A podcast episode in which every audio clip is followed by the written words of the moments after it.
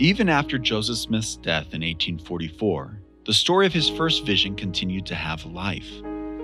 Over the ensuing decades, Latter day Saint missionaries traversed the globe. As they preached the gospel of Jesus Christ, they often related the account of the first vision as a way of emphasizing that the heavens were open and that God continued to communicate with his children. In addition, these missionaries spoke of the first vision as a key moment in the restoration of the gospel and of the primitive church. As a result, every year, hundreds of thousands of people now travel to Western New York to visit the Sacred Grove. It is one of the church's most visited historic sites. But have you ever wondered when and how the Sacred Grove became such a destination for travelers? Or why the story of the first vision, a story about a teenage boy in Western New York during the early 19th century? Why this story has continued to resonate with people globally and hundreds of years later? These are the questions we explore in this episode. This is The First Vision, a Joseph Smith Papers podcast, and I'm your host, Spencer McBride.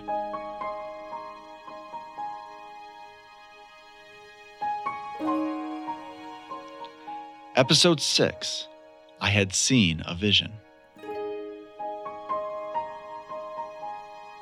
To understand how the Sacred Grove became a historic site visited by people from all around the world, I spoke with Jenny Lund. Jenny is the director of the Historic Sites Division of the Church History Department. The Historic Sites Division is responsible for restoring, preserving, and operating all of the church's historic sites. As you can imagine, this is a lot of work. It's work that requires significant historical knowledge and close attention to detail. Jenny told me that the story of the Sacred Grove as a historic site starts several decades after Joseph Smith's vision. So it's really right after the turn of the 20th century, 1900, 1910, 1915. Right in that time period, it really becomes a sacred historic site for church members. And I think there are several reasons why that happens. One of those is in the air nationally, there's a interest in historic places and particularly following the centennial of the American Revolution in 1876 there's a lot of interest in history, lots of books being written, and lots of local celebrations and places being memorialized with monuments of various kinds.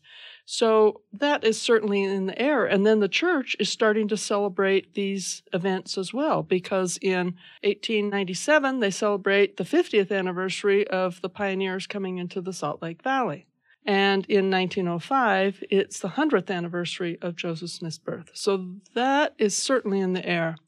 But there is more to the moment than a national movement to preserve historic sites.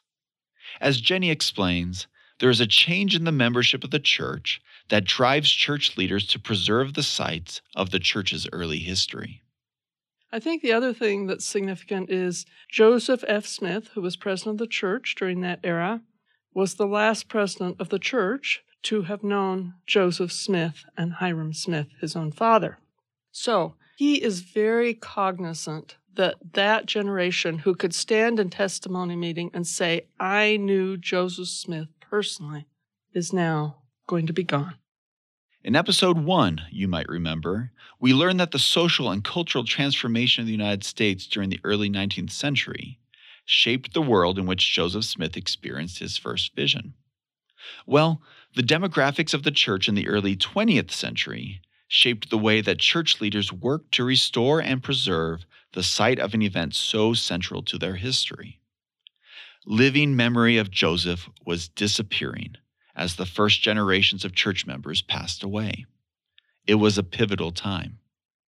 George Albert Smith who was an apostle at the time, personally purchased the Smith farm in 1907, but the previous owners remained on it until 1916 as tenant farmers. So after 1916, George Albert Smith transferred ownership to the church. So he was acting as the church's agent in making that purchase.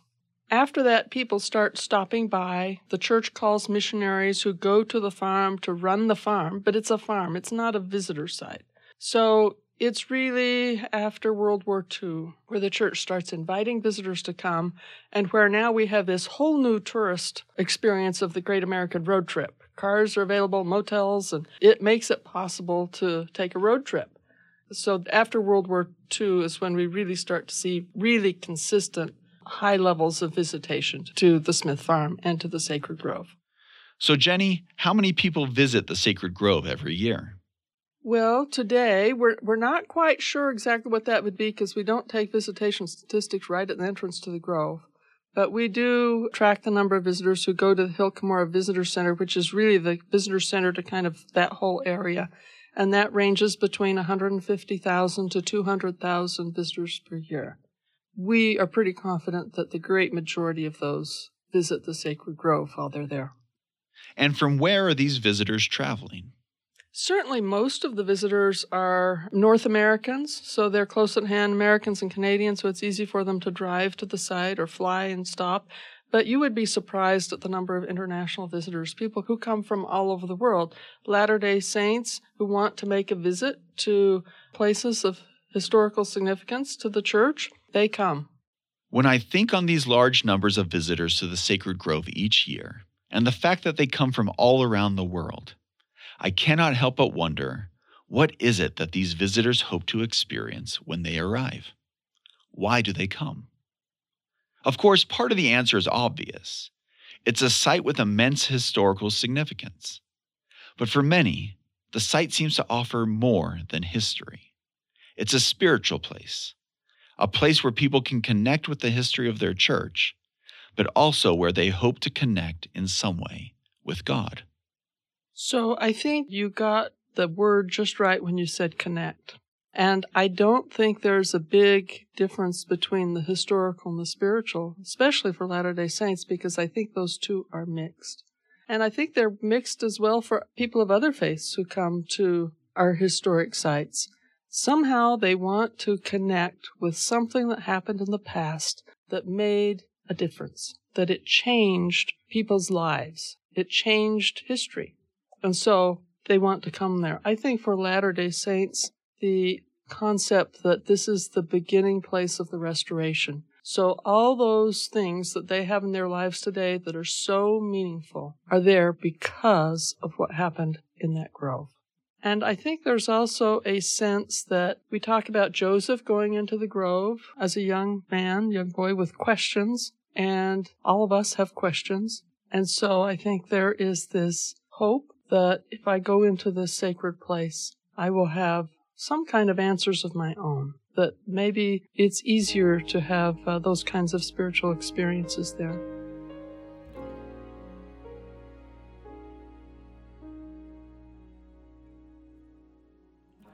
In a very real way, what the visitors to the sacred grove are doing is walking the fields of history. They walk where Joseph Smith and his family walked they want to experience the place as Joseph knew it. This raises the question to what extent does the Smith family farm and the adjacent grove of trees resemble the farm and grove as Joseph knew them in 1820? And how did the church go about restoring the site to provide a scene that is as historically accurate as possible? Jenny Lund explains to me that for many years after the church purchased the Smith family farm and the sacred grove, and began to operate them as a historic site. Tenant farmers lived in the home and worked the land and served as host for those visiting the property. But eventually, the church's historic sites program took the lead in restoring the site to what it was like in the 1820s. So, what you saw with the Smith frame home is that in the early 1990s, we took that building and took off all the later additions. So, Victorian windows that had been added, the fireplaces which had been added to each end, the original central chimney of the home had been torn out at some point, and we replaced that. And we took that home back to what it looked like when Joseph and his parents and his brothers and sisters lived in the home. A lot of work goes into restoring a site such as the Sacred Grove. Research, physical labor, the acquisition of period furniture, and other materials. Some may wonder if such attention to detail is necessary. But to the church's historic sites team, the work is essential to the visitor experience. we're interested in commemoration, but we're more interested in restoration, to taking you back to the place and time. When people can walk into a space that was the way it looked when Joseph lived there, they have a much more profound connection. They understand sometimes the scriptures better. All of a sudden, they understand the history better when they can be in that, not just the place, which you can see in the commemoration model, but in the place and the time and the event that you really see most effectively in the restoration models. And what about the grove? Restoring the homes on the Smith family farm is one thing, but what about the grove of trees? How does one restore a portion of the forest with the goal of historical accuracy? The Sacred Grove, of course, is probably our most significant historic site, and so we have given a great deal of attention to restoring that grove. We don't usually talk about preservation when it comes to a grove because trees die. It's a living thing. And so we're less preserving individual trees as we are about preserving or restoring the living organism of this grove so that people today can have a similar experience to what Joseph Smith had in the 1820s. So for many years, the church took great care to pick up all the dead trees and all the limbs on the ground, sweep out leaves, and clean it up so it was a pristine, almost like a city park. And in the 1990s, we hired a forestry expert to come in and analyze the grove. And his analysis can be summed up in the line which he actually used, and that is You are loving this place to death. So the challenge was how do we rectify that? And he set us on a path that has made a significant difference in the Grove. So if you were to walk in the Grove in the mid 1990s and walk in the Grove today, you would see a significantly different place. And the primary principle is that we let nature take its course in the Grove.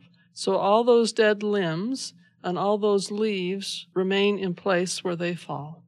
And that means that they will then return nutrients to the ground, which will then support the trees in their growth. Now, perhaps you never thought that forestry could play such an important role in historical preservation, but it was crucial to the restoration and preservation of the sacred grove in recent years. So, in addition to historians and curators, the Historic Sites Division relies on the expertise of foresters. Jenny Lund explains the benefits. Other things that we've done include expanding the grove. The grove was just maybe as much as 10 acres when the church purchased it in the early 20th century. That is not very big for a forest. It really creates an island, if you will, and that island is then much more susceptible to disease, invasive plant species, to pathogens, all kinds of things that can attack a stand of trees. And so, one of the things we decided to do that was very important is to expand the size of the grove. So, we purchased a buffer property around the Smith farm so that we would be able to expand that grove. There were some stands of trees there, and so we could use those trees to help add to our space. And by buying them, that meant that somebody else wouldn't at some point cut them down. But the other thing we've done is to do regeneration and that is to take some farm fields that were just right adjacent and allow those fields to go back into trees, go back into forest. You may be wondering if all this work has paid off. Is the grove of trees that visitors experience today similar to the grove of trees that Joseph would have experienced? So, yes, the grove really does resemble in a lot of ways the space that Joseph walked into on that spring day in 1820. The same types of trees are growing there. There are just a handful. We're probably down to three trees that have been called witness trees because we know they are older than 200 years. 200 years is about the maximum lifespan for the longest lived tree in that particular forest. But there are a few trees left who are actually there when Joseph went into the grove to pray. It is common, even natural, for visitors to the sacred grove to wonder precisely where in the grove Joseph Smith knelt and prayed. As we learned in episode 3, we do not know where in the grove Joseph prayed. Still, I've spoken with many men and women who have visited the sacred grove, and they feel strongly that they found the spot where the vision occurred. They describe poignant feelings as driving such hopes. Mark Staker is a curator with the Historic Sites Division of the Church History Department. He has spent as much time in the sacred grove as anybody else that I know. So I asked him for his thoughts on the very natural and quite understandable inclination some visitors have to try to identify the precise spot in which the vision occurred. Every time I go to the sacred grove, and I can't even tell you how many times I've been there, but every time I go to the sacred grove, I feel the spirit. I feel a witness of the things that happened on that property. And that sacred grove has come to represent that powerfully, that it's the symbol of that moment when God spoke again to man. And it's not a specific location in the grove, but it's the fact that that grove is that symbol and it tells us in a visual way of the setting uh, where those events took place that I think that is so powerful and bears witness in and of itself that those events happened that I think is so important. And so people when they go through the grove, they feel the spirit and they feel a witness that those events took place sometimes they're prone to think, oh, this is the very spot that it happened because I felt the witness in this location, or that's the very spot that it happened. And it's, you know, for different people, they feel that witness in different places in the grove. But that's not our Father in heaven trying to identify a location to them. That's the Holy Ghost bearing witness that those events really happened.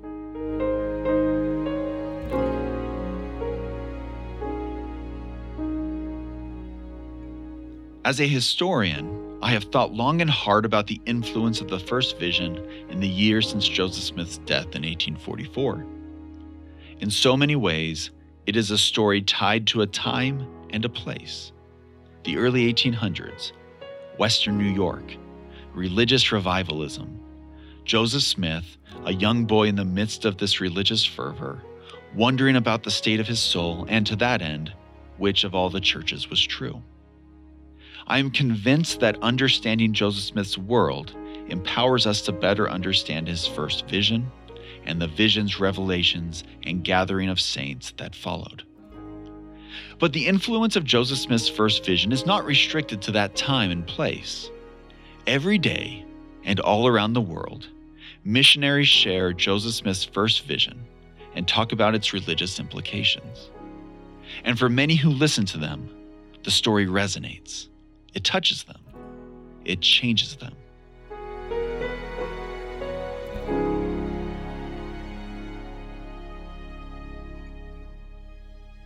To better understand the enduring global appeal of Joseph Smith's first vision, I spoke with Elder LeGrand Curtis Jr. Elder Curtis is a General Authority 70 in the Church of Jesus Christ of Latter day Saints and the church historian and recorder. During his ecclesiastical ministry, Elder Curtis has traveled throughout the world and has spent considerable time with Latter day Saints in Europe and Africa. He has seen firsthand how the first vision has impacted the lives of men and women far removed in time and space from the 1820 event. I asked him why he thinks the story of the first vision has such an enduring appeal. I think that one of the things that we have to take into account in looking at that is the fact that it's true that it happened. And it's hard to overstate the importance of it that God the Father and Jesus Christ came to earth and visited Joseph Smith, who would become the prophet of the restoration. That it happened, and that the message that then was going to roll forth from the church that would be organized as part of the chain of events that that started is Christ's true church on earth today and that God the Father and Jesus Christ both want people to know about that. So, one of the things that makes for the universality of this or the appeal is that God sends His Holy Ghost to bear witness of it. And I think that that is one of the reasons why it plays so well across the world is that the Holy Ghost says to people, This is true and restoration appears to be a central aspect of the first vision's broad appeal. A desire to connect with the divine, to know God's will, to discover the primitive church. These desires fueled much of the revivalism of 19th century New York. But they were not new desires then, and people have continued to seek a better understanding of God and His will. They have continued to seek God's church. The story of Joseph Smith and his first vision speak directly to that. One of the real interesting things about the history of the church in West Africa is that there were people back in the 1950s and the 1960s that began to get literature about the church and wanted to have the church come to West Africa. And it didn't come. What they could get is more literature. And one of the key figures in all that is a man by the name of William Billy Johnson. I wanted to just read something from what he said that I think is really interesting about the first vision. As a young man, I started searching for spiritual peace, is what Billy Johnson said. It was my prayer that the Lord would show me which church to join, which I think is a really interesting parallel. Then in 1964, he met a man that gave him literature from the Church of Jesus Christ of Latter day Saints. And then he says this I read the testimony of the prophet Joseph Smith, and I believed that testimony. I believed it was a great message for the whole world. So I read the Book of Mormon and found it to be true, the true Word of God. I think it's really interesting that Billy Johnson found from when he first read the account of Joseph Smith's first vision that he just instantly believed that it was true. And I've seen that with those who are looking into the church. I saw it in Italy. I've seen it in the US. I've seen it in Africa. That the first vision is often the first thing they will hear about our message. And then it leads them to the Book of Mormon and it leads them to coming to church. It really has a very interesting place in people's conversion stories. But as Elder Curtis went on to explain, there are other personal applications of Joseph Smith's experiences as a 14 year old boy that speak to the human experience. One of the examples I thought about as I've thought about the first vision is one of our Area 70 in Africa, a man by the name of Freebody Mensah. He was given some pamphlets. Which Church is Right, which was an old pamphlet we used to use in my days when I was missionary, and the Joseph Smith story. And he had them for a while. They were sitting around his place he was living for a while. And then he pulled them out one night and started reading them. And he immediately felt the power that was in that recitation of the story of the prophet Joseph Smith. So he goes back to the member that had given him these pamphlets. He starts meeting with the missionaries. He's baptized a month later. But one of the really interesting aspects of his story is then a few months after that, he needed to go to the hospital. He was on his way cutting through a field, and he heard a voice call him by name. And he didn't just call him by his formal Christian name, he called him by his African nickname that he went by, that told him, There's a snake that's going to cause you harm. Go away. And he looked around, and there was nobody. But he realized that just like Joseph Smith had been called by name by God, that God was calling him by name. There was that connection. And I think one of the reasons why the story of the first vision resonates with people is it is one person connecting with deity. And in the history of religion, no matter the time and place, we see this desire of men and women to connect with deity. And often humans seek that connection because they need direction in their lives. And that seems to point to another reason that Joseph's first vision remains so important to men, women, and children 200 years later.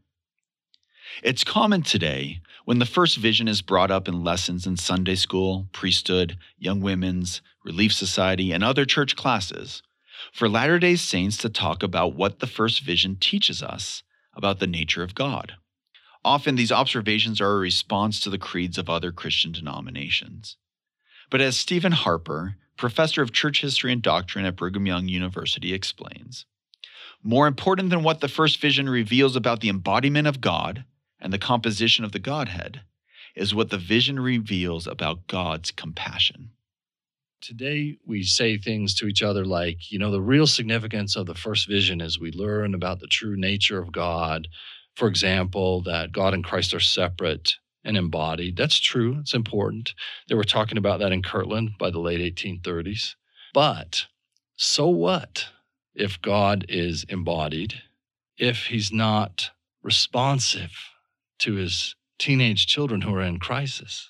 In other words, the real resonance of the first vision today is to know that it's the nature of God to give to those who lack wisdom, to answer those who are in distress, to come to the aid of his children who are desperately uh, needing reassurance of his love and that they're not cast off because of their sinfulness. God is responsive. God isn't cold, heartless. The God that reveals himself to Joseph Smith in the sacred grove is a God who answers teenagers in times of trouble. That to me is everything. Times of crisis where comfort is needed, tough choices in which there is not a clear decision.